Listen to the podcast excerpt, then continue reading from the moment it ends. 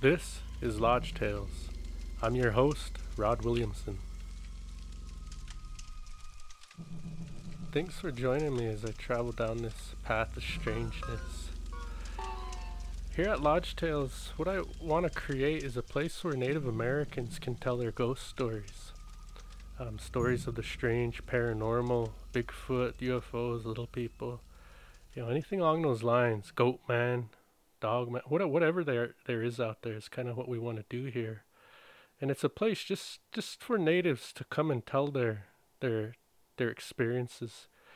There there's really a void for that. It kind of don't exist. So what we're trying to do here at Lodge Tales is go, go ahead and create a platform where natives feel comfortable coming where they can share. Because a lot of times the fact of the matter is we just ain't comfortable sharing with a lot of people that are outside our tribe.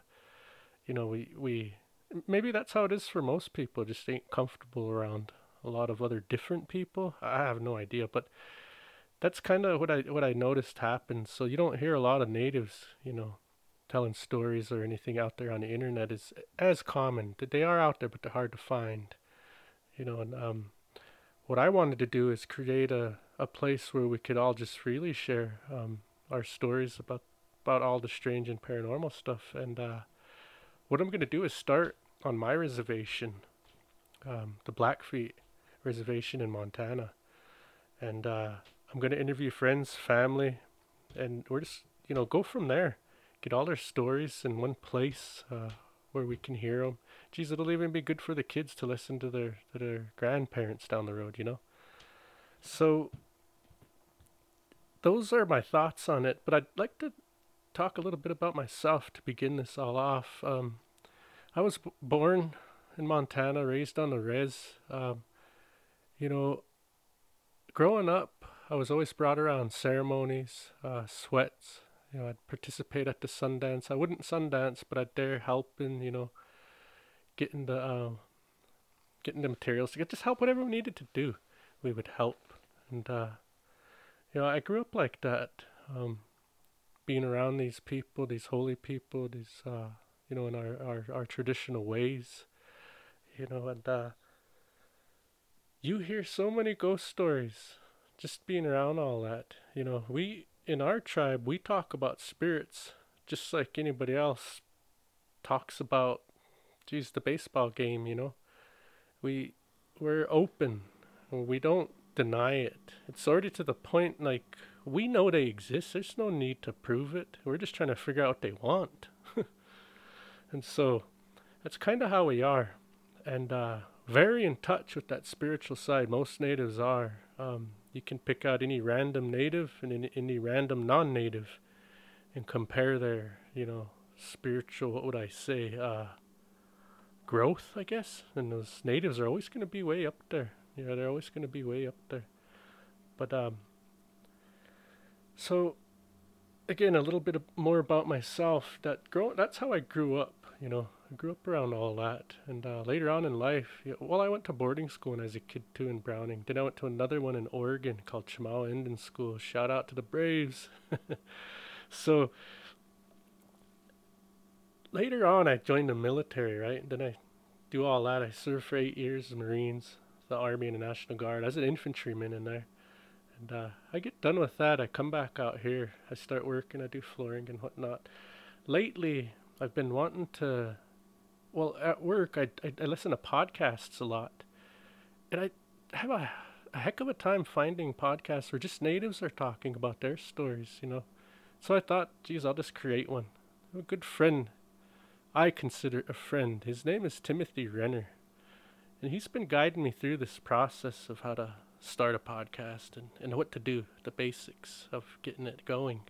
Well, here I am, and I'm getting it rolling, and we're we're making progress. So I really appreciate everybody coming in and trying to uh, to uh, be willing to sit down and be interviewed and share their stories. I'm thankful for what they are willing to share. There are a lot of things we ain't willing to share, including myself, of our stories. There's some things that, that, that don't need to be told. And so that's kind of where I'm at with all of it. The stories that can be told, I want to hear them and stick with me as I go around. I'm gonna I'm gonna root out as many as I can. it's so excited because we never get to share these stories a lot with the world because they're always so kept. Like you'll hear them at powwows at a fire. You hear about the Sundance at night at the fire. You hear them sitting around the the sweat lodge. You hear them just sitting around houses. You hear them at Christmas, Thanksgiving. It doesn't matter. You, you'll hear.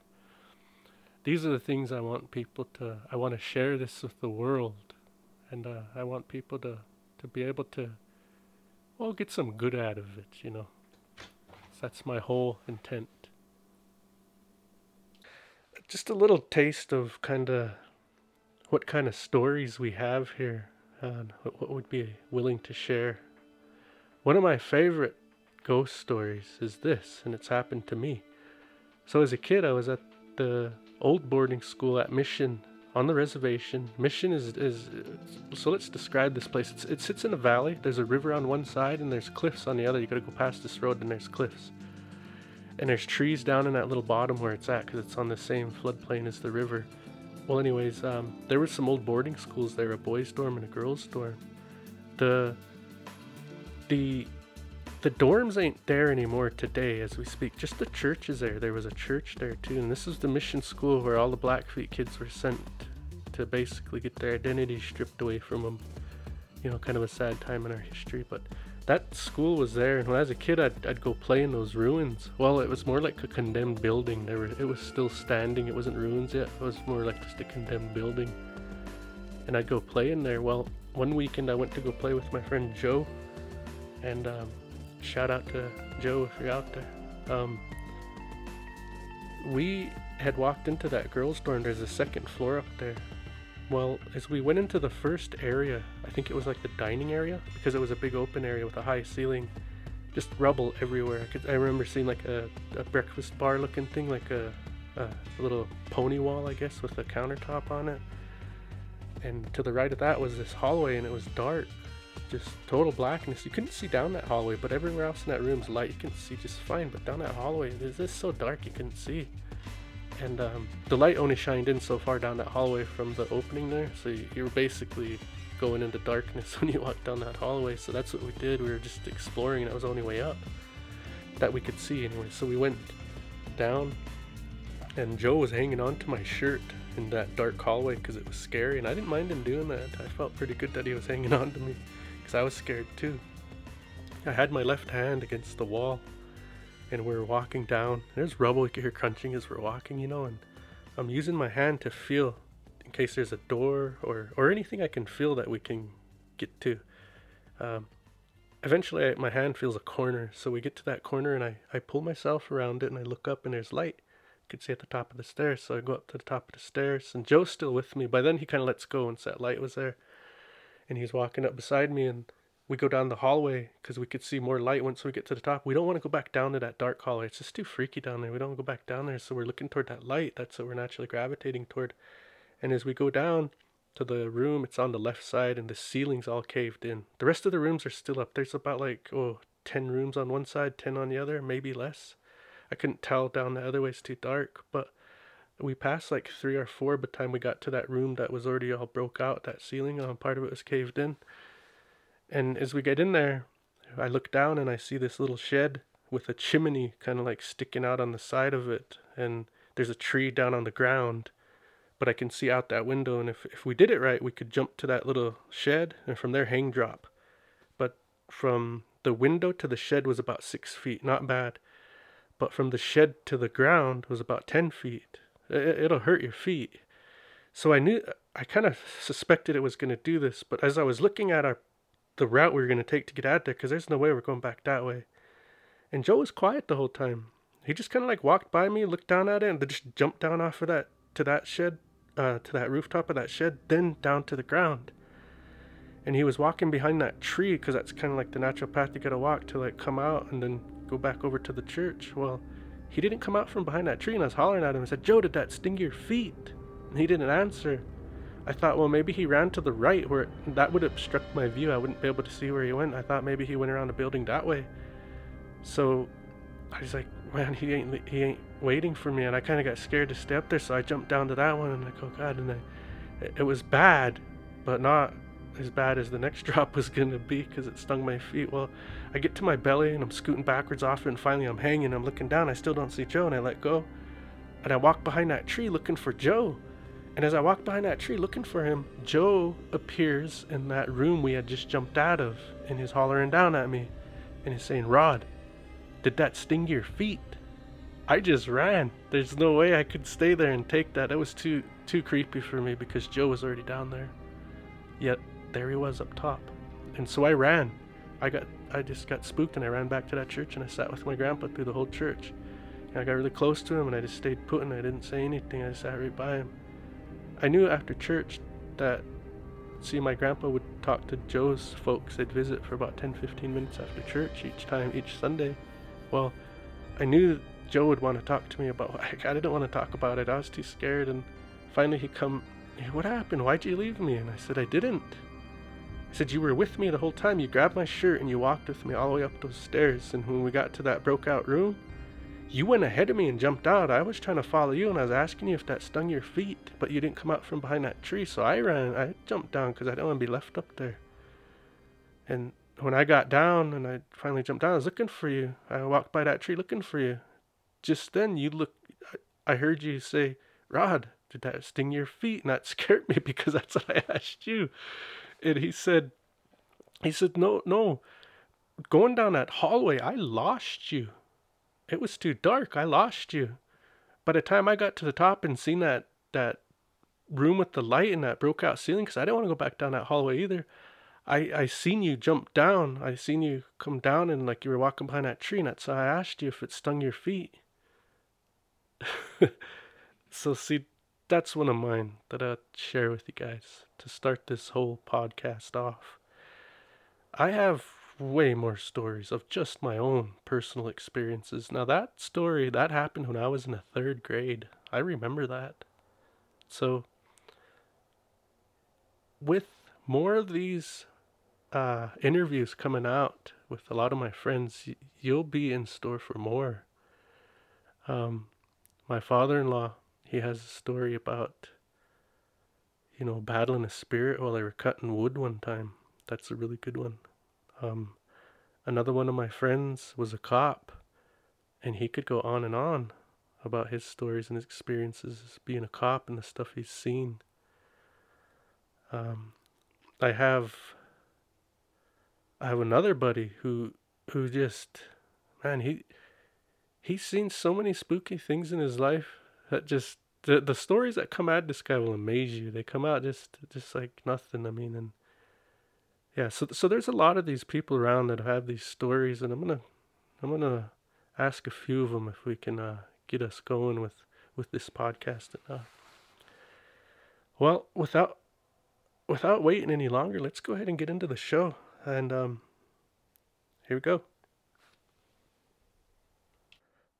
All right, our next uh, guest on our show is actually my father-in-law, and um, he's from he's from the same reservation as me. He's actually from a little little uh, just a creek over. He's from Badger Creek, and I'm from Tamed.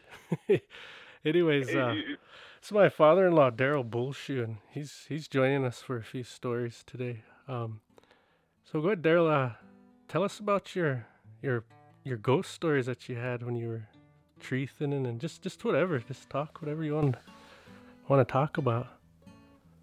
Okay. Uh, this happened about around uh, 87, 88. I was uh, contracting tree thinning for the forestry. Working in the Little Belts. Um,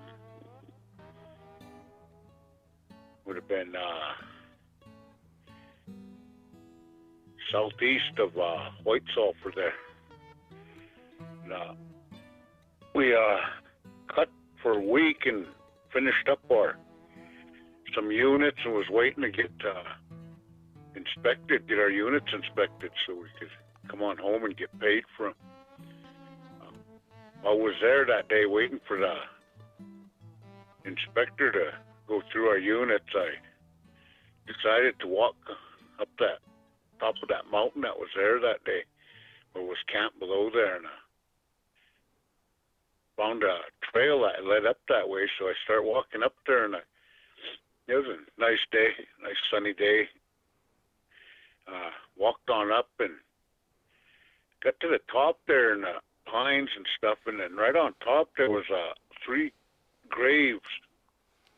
Uh, one on right at the top, and there's one oh, about 50 feet below that, another one about 50 feet below that one.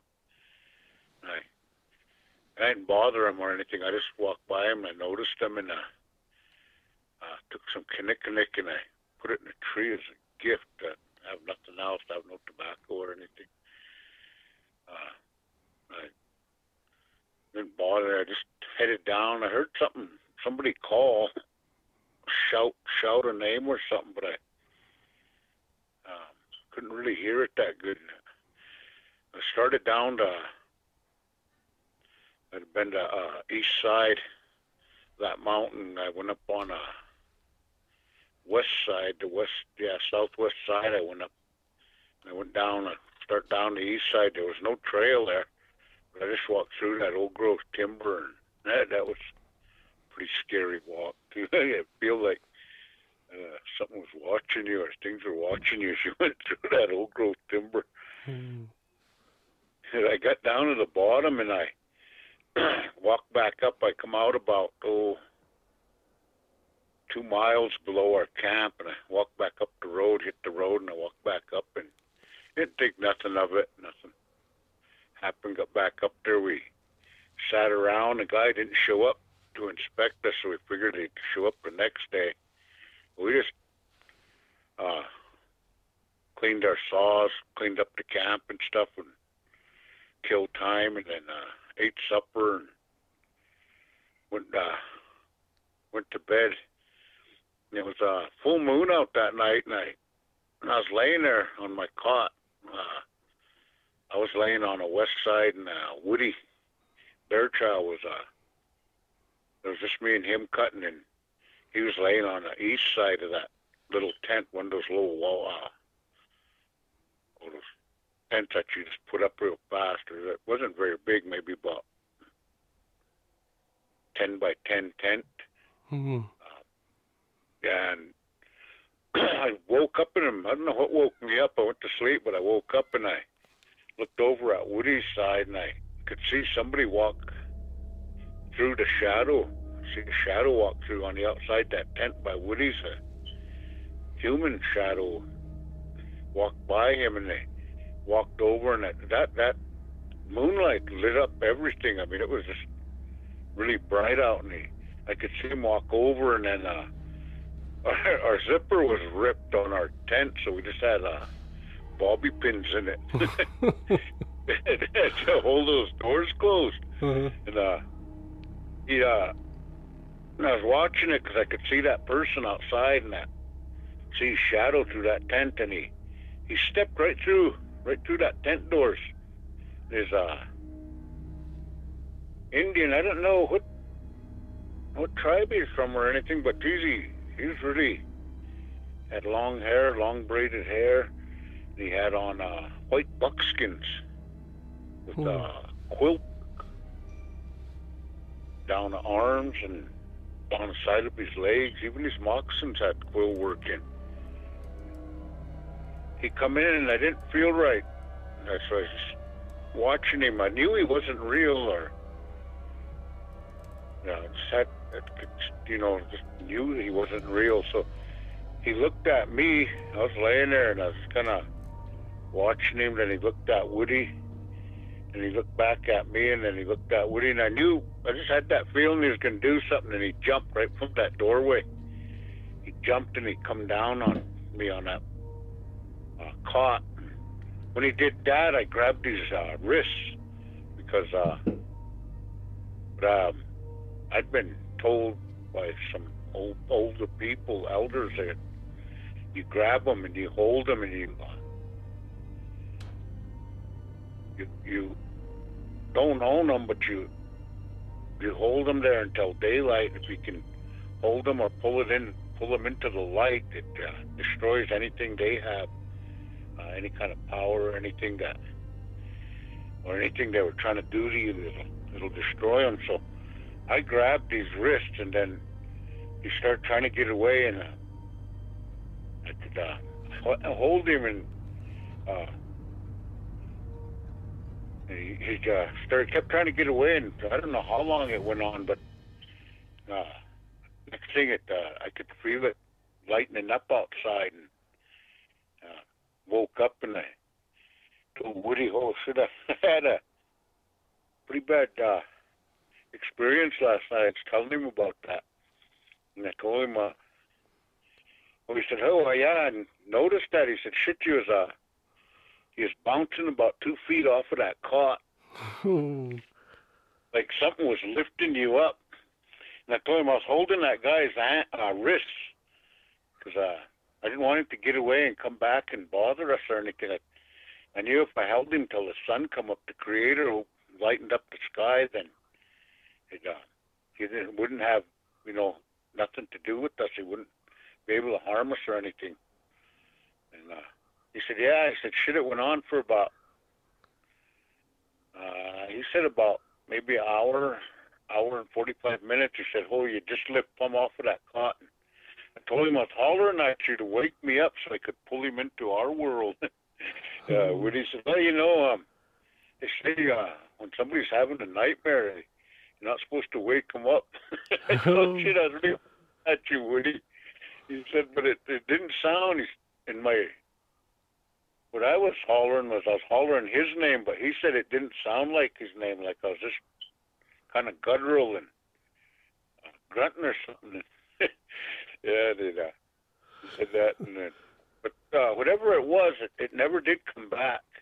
Wh- whoever that person was, he never came back, and we cut down there for about another three years, four years.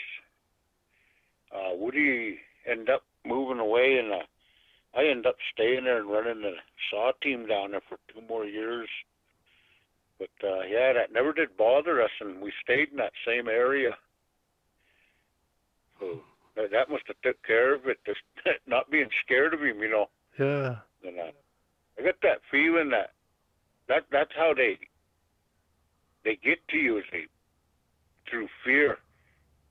If, if you can overcome that fear and uh, pull them into the light, or that was uh, another thing I was told, you pull them out of their world. That's that dream, kind of that dream state, Yeah. and pull them yours. Yeah, they, won't have. You take away everything that they have, anything bad, their power, anything. You take that away from them. And, uh, yeah, that's it. And There's. I remember like- you talk. Oh, go ahead. Sorry, I didn't mean. To. but I remember you talking one time, and you said, um, you said if we use if we use cedar, cedar can actually burn those bad ones. yeah, Jeez. Yeah, that said it's like uh like a human getting hot water poured on him. Oh. Cedar has the same effect on a, a spirit that like uh we would it hurts them the same way as hot water being poured on us would be that cedar when it it does that they that's what that old first uh, elder said that's Hey. what that cedar to them. That that pain's the same thing, but pain to them. Uh, that cedar when it you burn it and it touches them, or if they're around. They have no choice but to head out. Yeah. yeah, Jeez. yeah, and that's where you, they say when you have uh, bad dreams or something, or you feel like something's following you or around you, or you know, just around trying to harm or something that you burn that. No, the way I was given in the dream was that uh, I start with uh, sweetgrass. Uh, put that on a coal and then let that start burning. Then uh, that old guy that came to me in that dream told me. Then I add uh, sweet pine on top of that. Hmm. And if if you really need it, he said, don't use it all the time. He said, but if things are bad and you feel like you really need it, he said, put that cedar on top of that of your uh, sweet pine last. He said, and that'll take care of whatever's around. He said, but most of the time that smudge of that uh, sweet grass and sweet pine will take care of things along with your prayers. Yeah. Yeah, to take care of things. But if you feel like you know it's it's close, it's gonna something's gonna harm somebody around you, so then use that use that cedar. But uh, use it sparingly, I guess is what he meant. Hmm. Really old guy in my dream. Oh, Oh. he just had uh, lines on his face. He was so old. Yeah, I'll tell you that one later on. It About that, that, man. dream there. Yeah, That guy that came to you in that that tent when you had to battle with him, his uh, you said he had quill work all over. Just just so everybody, yeah. It wasn't beads. It wasn't beads. It was uh, dyed quill. What it looked like to me was dyed quills uh, on his uh, buckskin suit, and his suit was just white. Oh, You know, like white tanned uh, deer hide or something. yeah. Yeah, it had to be deer hide because uh, elk. I know when you tan it, it gets uh, it's brown. Yeah, so it had to be deer hide, tan deer hide. But yeah, and it was uh, uh, if I can remember, if I remember right, it wasn't you know it wasn't um cut. You know, like the later years they they cut those uh stylish, you know, kind of like a, a coat. They cut the bottom of the hide s- square around them. Uh huh. Th- This guy's uh, hides were still like whole. Oh, Yeah, you know, like you just like whole. Uh, his hides were still uh, uh, weren't cut or anything. They were just whole, and he's uh, from what I can remember of it, these uh, leggings. He had leggings, but they were they were fringed. They were white. Even these uh, moccasins were white. I was thinking, you know, he must have been you know, somebody pretty uh, thought of or something to be. Because I imagine, you know, what I thought was that, you know, they come back and what they're buried, and if you run into them in this side, he must have been, that must have been his uh, suit he was buried in up there. hmm. Yeah, was that.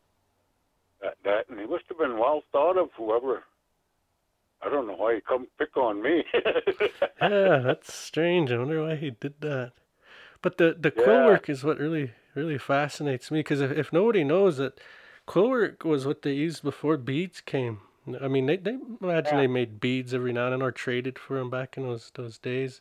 But for the most part, Yeah. our tribe up here was was quill work, and uh, not only our tribe, but the the surrounding tribes in this area, the northwestern, you know, the Rockies. So yeah, just so people realize like what he's talking about is is a really old person that spirit that Yeah. came yeah, he, he that had to be. And you know, another thing too, he was buried. Now I know some tribes did that. I know we did it not off and on. You know, hmm mostly we used those scaffolds. I never really got around uh, curious enough to ask. You know, uh, if when we start, if we always buried people sometimes, or if we just use scaffolds all the time. Probably depends on the area you think like if they're out off out in the plains they might want to bury them if they're close to the mountains they might want to put them up you know Yeah. Well, this was uh, that. This had to be. Uh, well, where those are, there's a lot of pines. I imagine it's always been pines. hmm Uh, you know, well, maybe at one time it was. Uh, you know, bear on that mountain top yeah long ago. could, Yeah. could just be that's just the way they buried them that that at that time too you know for Yeah. whatever reason Yeah. Well, I never did go back. Never was curious enough to go back up there. Jeez. no, stayed the hell away from there. The other story that you tell I like, Karen, too, that one where uh where you took those um that college this group of college students back in the mountains, and you were their cook, kind of camp crew, and and all that, and you had those you had a dream about those little people up there. Oh, that yeah. We uh, I was uh, yeah cooking for them and uh went up there and uh I think it was our last night up there. We, we stayed up there I think four four days hmm at, at college, and I just uh, went up for to cook and take care of camp for them, and they uh, paid me us. But that last night up there was uh, I was sleeping by those trees. Uh, well, uh, that, everybody was a lot of them was sleeping along those pines at that uh, Forks uh, campground, and that's what I. And it was middle of the night. I could uh, like hear like laughter hmm really, you know, people when they laugh kind of quiet. And I, I sat up in my uh, sleeping bag and I was looking around and everybody was sleeping. And I got to look, uh, sat there and I got turned in my head and I could, uh, so I'd see those little people, those little, little Indians, just natives. They just, they were just nothing wrong with them. You know, they were, the only they were just small. But they were proportionate, right? Just shrunk. maybe two and a half feet tall. Uh huh. and they were in uh, like uh, age groups. Not you know they not there was some little little kids and then there was some uh, like medium age grown ups. hmm Yeah, and they, what they were doing, they were I was watching them and they were going around all those guys that were sleeping. They pick up things that were laying by them. This one come over and he's just kind of like watching me. He must have knew I was awake or watching him because he just kind of come up slow and was, uh, looking at me. And then he looked around where I was sleeping and he said he did. He uh, told me, "You know who we are?" And I said, "Yeah, you." Um, I've heard stories of you guys. Good stories of you. You're you know, what, what we call little people. He said, yeah. He said, do you see these pines? And I told him, yeah. He said, uh, each one of them, uh, we live in, we live in them. Each one of them has one of us. He said, and this is, uh, the bigger the pine, the older we are that live in them. Hmm. So that we've been a lot around that long. Said, you know, he said, yeah, you'll be back up here. You'll be back through. And, uh, said, you see your, uh, picked up my spurs and he said, you see these? And I said, yeah. He said, tomorrow you're going to lose this. And he said, I had, uh, silver dollars for rowels, uh, nine, that pure silver, that, what is it, nine, 999.99 hmm I had on for uh, my spurs. Those kind of because my big horse uh, I used to ride, he never liked rowels, so I had to go to those coins. That's the only way he'd uh, come up to me. Otherwise, if he, I had spurs with rowels, he'd just run away from me. so I, uh, that's why I start uh, training horses with just uh, those coins on those rowels. Oh. But yeah, he said you're going to lose this tomorrow. And looking at it, and I put it down. And I just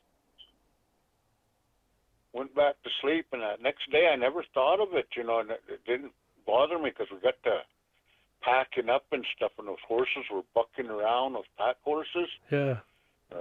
We got those loading them up, me and Terry Taxi, and uh, they got to bucking around. And I didn't think of it, and I started out, and then I telling Rusty and them about that dream, and uh, Rusty and them that dream, and, and uh, coming down, and I got brought him out, and I got home, and I sure enough, I looked down, my rowel was gone.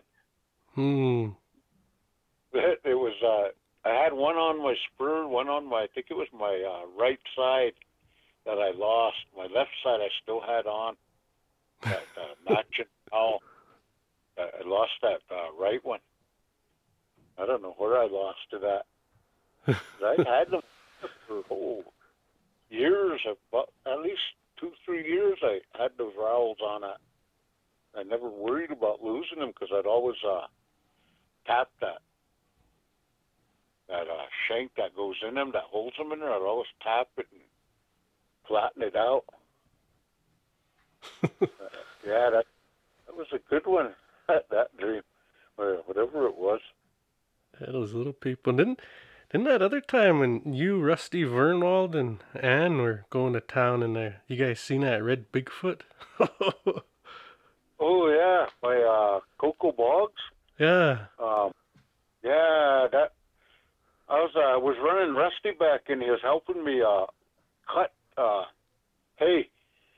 And I hired him and he's helping me run that machinery down there. And uh, we're just taking him back in. Uh, we came up, we fed him supper here, and then we took him back in. It was still just about dark when you have to put your lights on. And we going by Coco's, just uh, past his uh, before you get to Evans Creek there, that little creek there.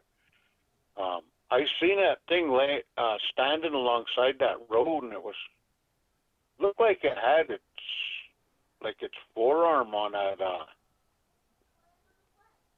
reflector.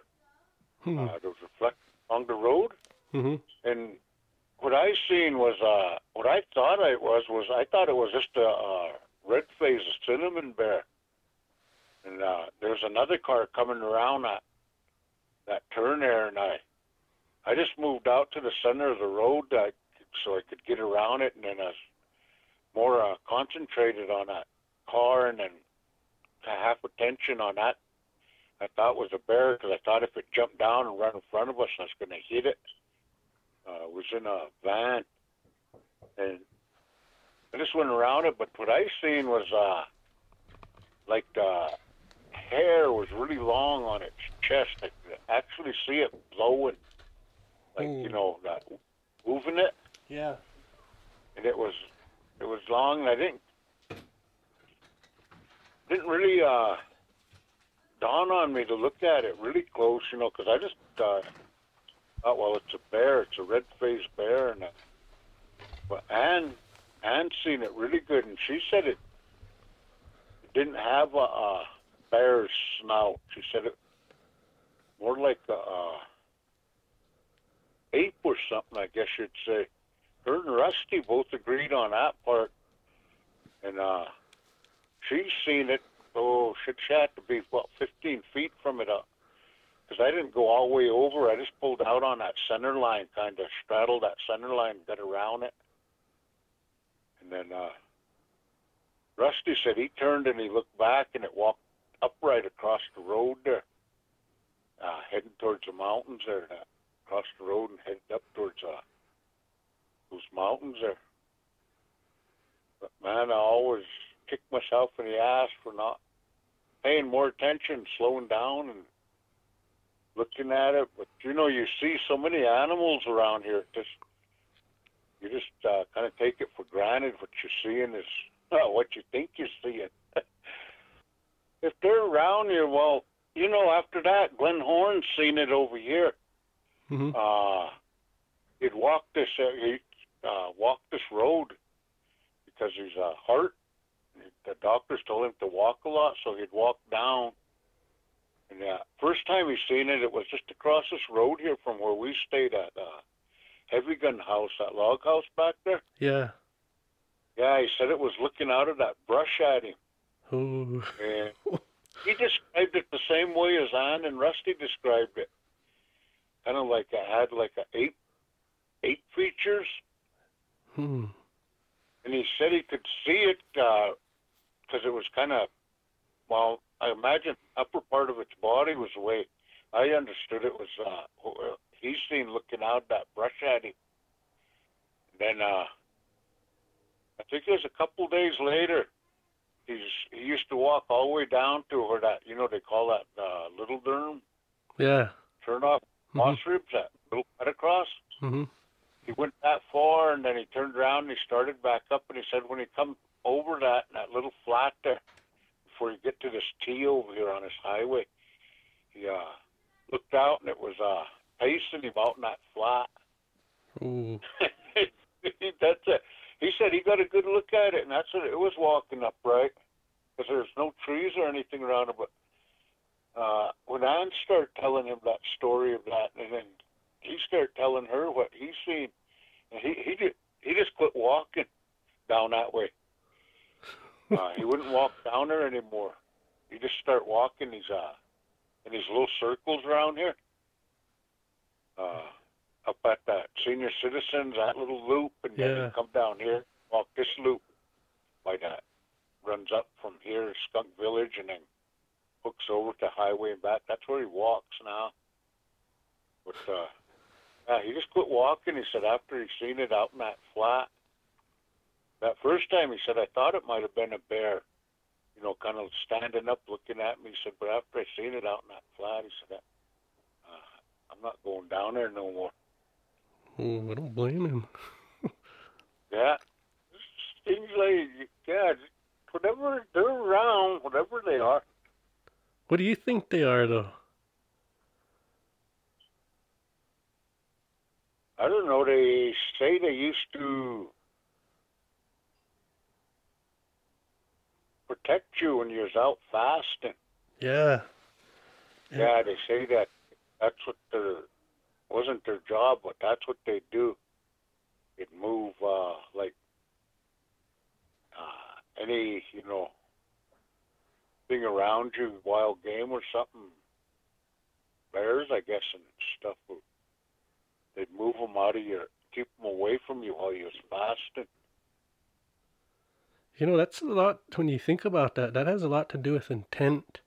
People are going out there in a good way, you know, and Yeah, you know, well, because of that, look what's happened when they're out there fasting and well, being respectful, you know.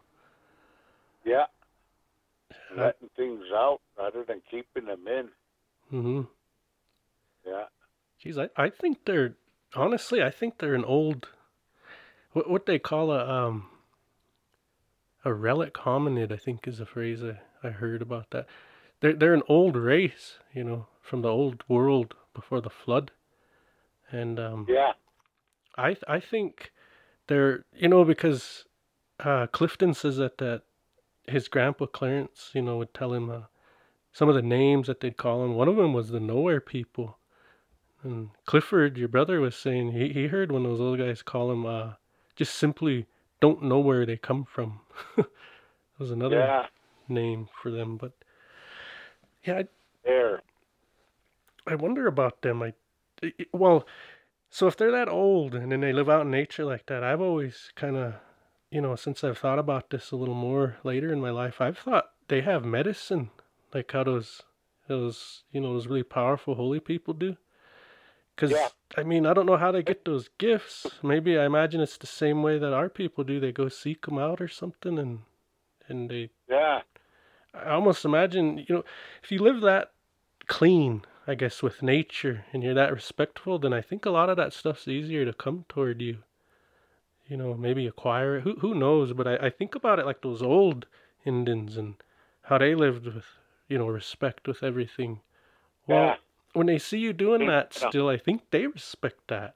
You know, and they Yeah. but you, you know, there's stories out there where like somebody's seen one 50 miles away, ran home, was scared, drove home as fast as he could, gets home and in his yard that damn thing's standing there too. they they don't know how to explain those things. where is in, in our way we do that, you know, that I don't know if you've ever heard those stories of Sun Calf, but he was that guy in Canada where uh those spirits took pity on him when he hid in that death lodge and they gave him gifts. There was even a white man spirit gave him uh medicine. They, they say in that story he gave him a tobacco twist and he was to spit on any lock that uh, he didn't want to, you know, be locked into and it would open up for him. Oh, he- okay. Yeah. Remember the one the other spirit gave him that gift where he could travel really fast. Like remember when he finally broke out of that jail, he didn't want to stay there no more, so he spit on those locks. He was going over that hill, and those guys on horseback chased him. Well, as soon as he got they got over that hill, they seen him walk over it. Cripes all the way across that valley. He was already going over that next hill. And so Is he the one that walk on those uh, moonbeams? I'm not sure if he did. I, the only I don't Yeah. remember remember anything like that, but Yeah, there's one. There's a story about uh, one of them that could do that. could uh, walk on those moonbeams. Oh, and the beams of light from the moon? From yeah, beams of light from the moon. You could walk on it. I remember hearing something about that. But You know, uh, Virgil knows that story. Clifford might know it too. I'm pretty sure Virgil knows it. Jeez, I'll have to But, ask uh, him. Yeah. How about that? Uh, any of those um, kind of strange things that happened down at that lake, down at Fourhorn Lake? When that scared Dan. Oh, there's that one.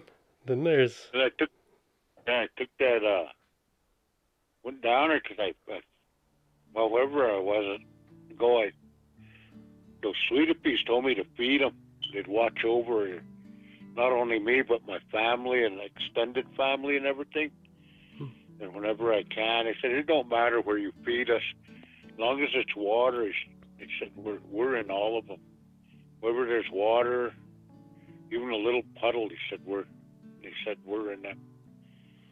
That's what I did. I, that lake was really choppy and waves were blowing to the shore. I put that plate together. I put it on uh, like some sticks and uh, made like a little raft. Mhm. And I uh, put it out there and I pushed it the little ways just to get it out into that. And just like that, water calmed about uh, around it about ten feet in a circle, and it just took that plate out, out into those waves, all the way far away out in there. That, uh, you know, to me that wasn't that was uh, them accepting a gift, but and and uh, well, you'd say it's more of a like you know they say that Catholics took all that away from us, priests and stuff, beating us, our parents and stuff. Like with me, I'm I've always been kind of like close to that. But she got scared of it because it was just something that was shouldn't happen. You know, they, they shouldn't uh, that food shouldn't have went out, and it should have just been blown right back to shore, but it didn't. It calmed right around it, and it took that plate out. And she wanted to get out there, so yeah, we would we would picnic out in Blacktail that time. Other one that my grandpa talks about uh, bullshoe. When he was a young man, he said he was uh, out there on the east side, that east uh, coulee running down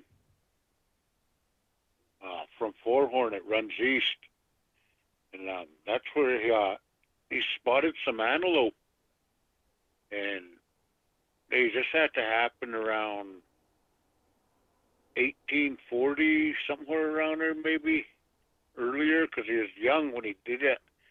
But he seen uh seen those antelope laying up in one of those little uh berry bushes, and he uh went up. Uh, he was going to shoot one to try to get around close enough to shoot him. So he must have had a bow or using a bow because he uh, said he got around back though. He got and then his horse started acting up, rearing up and uh, like trying to get away. And uh, he didn't know why it was acting like that, so he tied it to a sagebrush.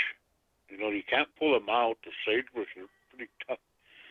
But he uh, tied it to sagebrush, and he got up and he uh, got up on top of that little uh, cut where that those antelope were below him. But when he looked across, they were running up the other side of that, the uh, north side of that coulee, northeast side. They're running up and heading towards uh, what we call Hamilton now, uh, Hamilton Ridge Mhm. They're running up that way, and he, when he looked down, he said he seen, uh, as my dad told me, he said it looked like, uh, it moved like a caterpillar, like a giant caterpillar. He said it didn't slither, but it humped and pushed itself. the way a caterpillar will move. Oh. But it was big, and I never, you know, um, never asked him, kind of, if he ever, they ever told him how long it was or anything, or. But what it did was it went up, and it, this was before there was uh, Four-Horn Lake was just a natural lake there, and it went up and it went into the lake, and went up and uh, swam out to where it goes that that bank is that big bank is there, and it said it went straight down, straight down into the water, and it, it never resurfaced.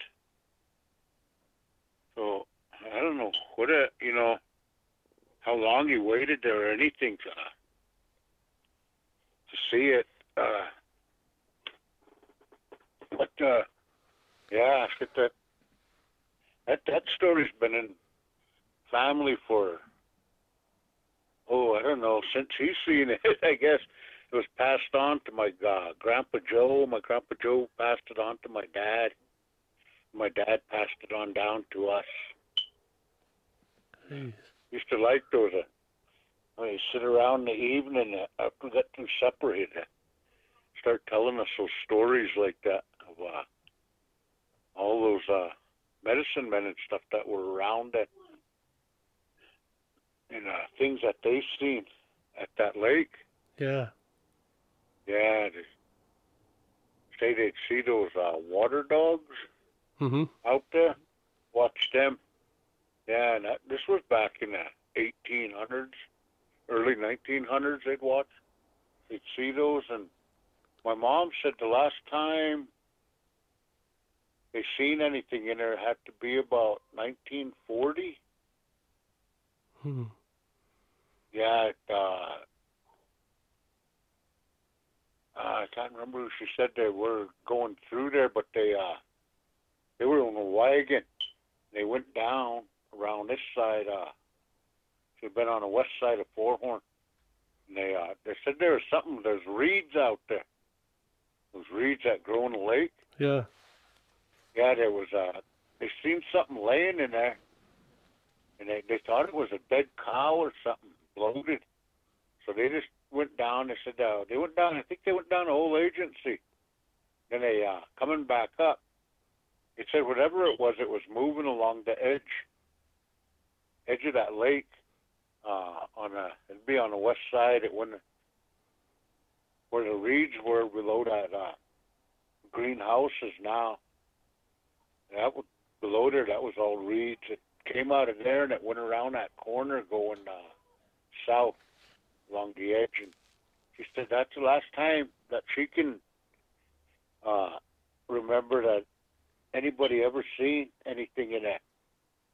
They thought it was a dead cow, but when it was uh, moving, you know, it wouldn't. There's nothing in that lake that can move like that.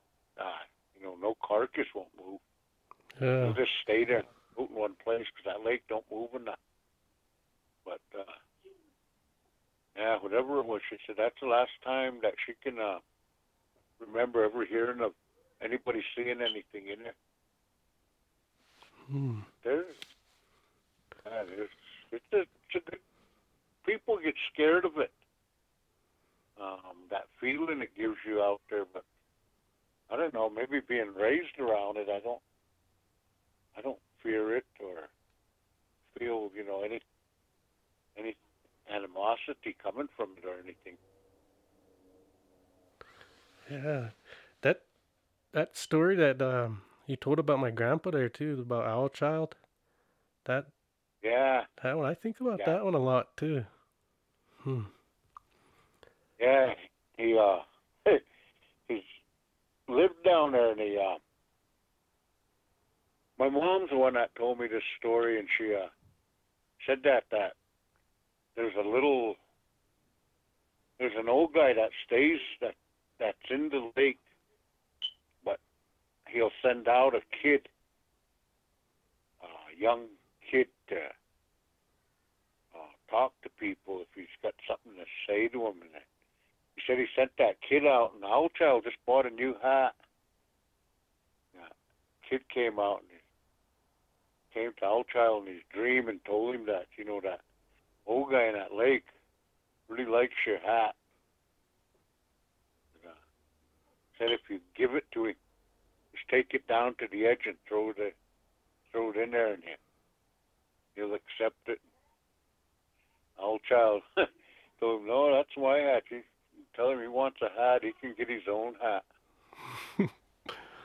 uh, later, I think it might have been a year or so later, he'd uh, just got through butchering a cow and he had his uh, hide hanging over his um, uh, Yeah. cow hide.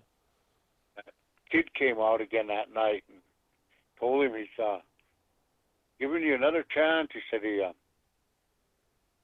said if you been here a long time, he said uh, you want to you, you know watch over you and stuff. And he said, but he, he wants that hide, and I'll tell I wouldn't give him that hide. Same thing, you know. He said take it down to the edge of the water, throw it in there, and you'll see him accept it. And he said no. So my mom told me, said about later on that year he was hauling logs. Uh, I don't know if he's they're building houses or what, uh, log house, hmm but uh, his wagon tipped with him and those uh, logs uh, rolled on him. That's why they said. Well, they those old people said that, you know, was because he didn't uh, listen to that guy, that old guy in that lake. Uh, but it's um, you. I mean, if you're out there, you'll, you know, you could feel in the evenings. I feel with me, it just I just feel content. But other people don't like. uh and sister Karen never liked it. She said it felt too too odd out there. It's just she could actually feel like something was around in the lake. She never she did go out there to fish every now and then, she said, but they never went out there a lot. Yeah, Amber won't go. Uh, your daughter, my wife, Amber won't go out there. She's she's. I, I asked her. I said, "Well, if I ever got a boat and we went out there to fish, would you fish with me out there?" Oh no. She said, and then I finally kind of talked to her a little more, maybe during the day. yeah, Amber don't like that lake either. Well, she don't mind going out there. We fish out there, you know, in that reservoir with everybody else, but she she she just don't want to swim in it, really. yeah. hmm Yeah, I don't know. Uh, people, different people feel different about it. Yeah. Like me, I don't feel no way about it either. I'm really curious. I want, you know, I'd like to go Yeah. out there on a boat. Yeah, I was. I went out there a couple times on a raft, or one of them uh, rubber rafts. Yeah. Oh, was that scary? And uh, that damn John was small, and he. Turned, be careful when you get in here now. Geez, he jumped in there and he kicked one of those. Uh, where you air them up. hmm Kicked those out, and me, and Blue, and him were out there, and we started getting out there, and I hey, what's wrong with this raft? That damn John, when he got in, he kicked that nipple out of there. That raft started airing down. Holy shit, it was really paddling. that John, I don't know, he was doing something when I took him to uh, fishing with us or hunting with us. I just, I just have to watch him all the time after that. You know, I remember hearing a story a while back, but I just, I just remember bits of it. Maybe, maybe you know something about it. Um, your uncle Ray, uh, was busting, uh, holes in the ice for those cows, the water holes, and um, Uh-huh. busted down, and he ended up, geez, he ended up wounding or killing one of those water people. Do you remember something like that? Uh-uh. Uh, no, So first time I heard it. Yeah, so Clifton was telling me, he said, yeah, that he was over there and he was digging in the, you know, those holes like that, and I guess he, with that shovel or that pick, whatever he had, he, he, he hit it in the head, or if I remember right, he hit it in the head and it was laying in, in that ice, you know, just, it was kind of like the water wasn't really deep, but he was laying in between those rocks and that ice, just laying there, uh, and he wouldn't move anymore. Well, Ray, I guess he went and got Leo, you know, your dad, and I guess they went down there and, and to show him what he did. I guess he was kind of upset and got down there, and it was gone. And I guess Leo told him, well, you know, they they they just took their own. Don't don't worry, it was an accident. Yeah. Yeah, I guess it was gone. That water person was gone. It's the first time I heard that. I wonder what they they, you know, you, you ever hear the other, the other people they they talk about mermaids. Gee, I wonder if they're talking about Sweetapes and Okeetapeeks. You know the the water people. Yeah. on. I wonder if that's it they're. You know, like Maybe, well, yeah, because you know, what different people, different uh, ethnic groups have a different name for everything, yeah, but usually they're the same. Basically, they're the same thing. Uh, to some people, you know, they're bad. To others, they're good. Um, indifferent or something. But yeah, it kind of depends on where you're from, I guess. hmm. Yeah, does. I mean, when you think about it, that that's probably a really, you know, well, there's more water on this world than anything else. Of course, there's going to Yeah. be a lot of those spirits around, you know. Yeah. Hmm. That really Yeah. makes me wonder about those those water people. See, because people don't even know about water dogs, those water spirits, those water people. I don't even know about. You know, a lot of people don't know about those. When I was when I was a kid, uh, they were telling us that Buster Yellow Kidney and them. They were all telling us, uh, stay at that, stay at that creek down there. We didn't do this ceremony. We were gonna, they were gonna do a, I don't know what they were doing down there, cause uh, there was something bad that got in that water, and they didn't have a, you know, they they had it planned to to cleanse it, but they didn't get to get down there yet that summer. And my grandpa and they told us all to stay at that water. Well, my cousin had lived down at that Potts house. So I walked the creek all the way down to below their house, then I walked up to their house and got my cousin. Then we walked back down, then up to this to this uh, green hole that we were swimming. That's about in the middle of our houses.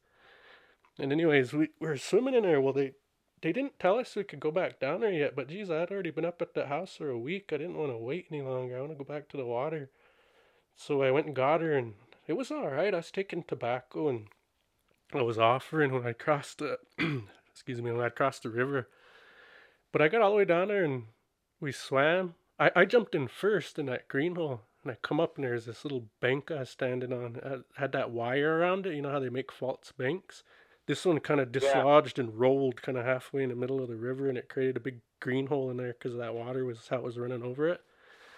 And I, I jumped off of that. I was about up to my knees in the water and I was standing on that thing and I dove into the green hole. Come up. Priscilla jumps in after me. And I, I went back up to that bank to to see what she I don't know, just to watch, maybe grab her hand and help her up. She was just reaching for my hand. I could see that sunlight in her eyes.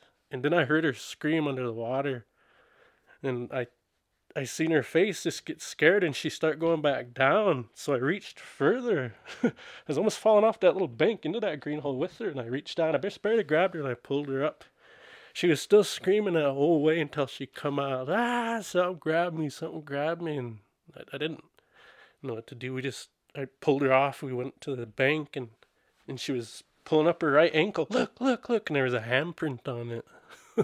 Ooh, Like a human handprint, like somebody really grabbed her hard. yeah. It was yanking her under it. Well, they'd warned us.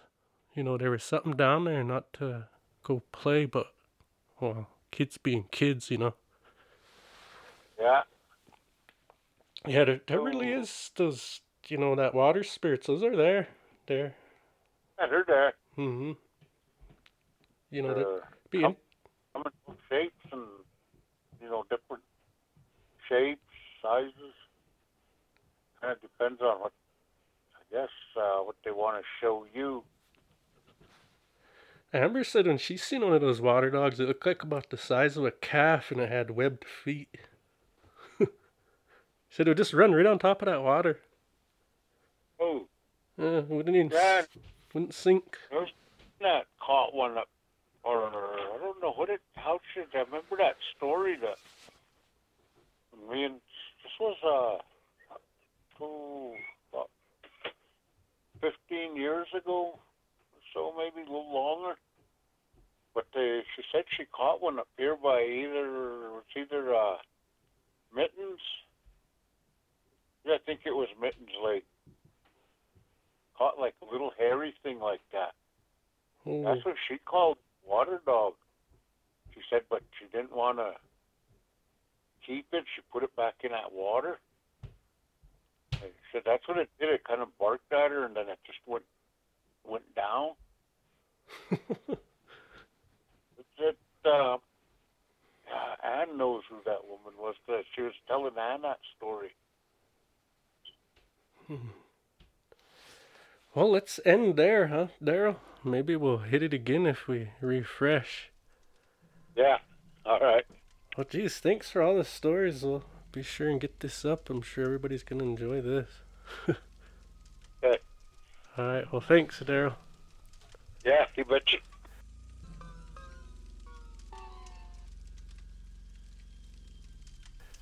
Well, if you like what we do here at Lodge Tales, please consider donating or becoming a member over on Patreon. We'll have one member episode a month there. And uh, what I plan on doing is, well, I, I hope to get more than, uh, you know, at least a couple people there for one interview, and we'll all three of us go around with it. You know, something like that, or we'll figure it out. But either way, we're gonna have a bonus episode every month for members only, and um, if you are Native American and you have anything along the paranormal that you want to share, email me at lodgetales at gmail.com. Alright, well, that does it for the show. Thanks for joining us. Goodbye.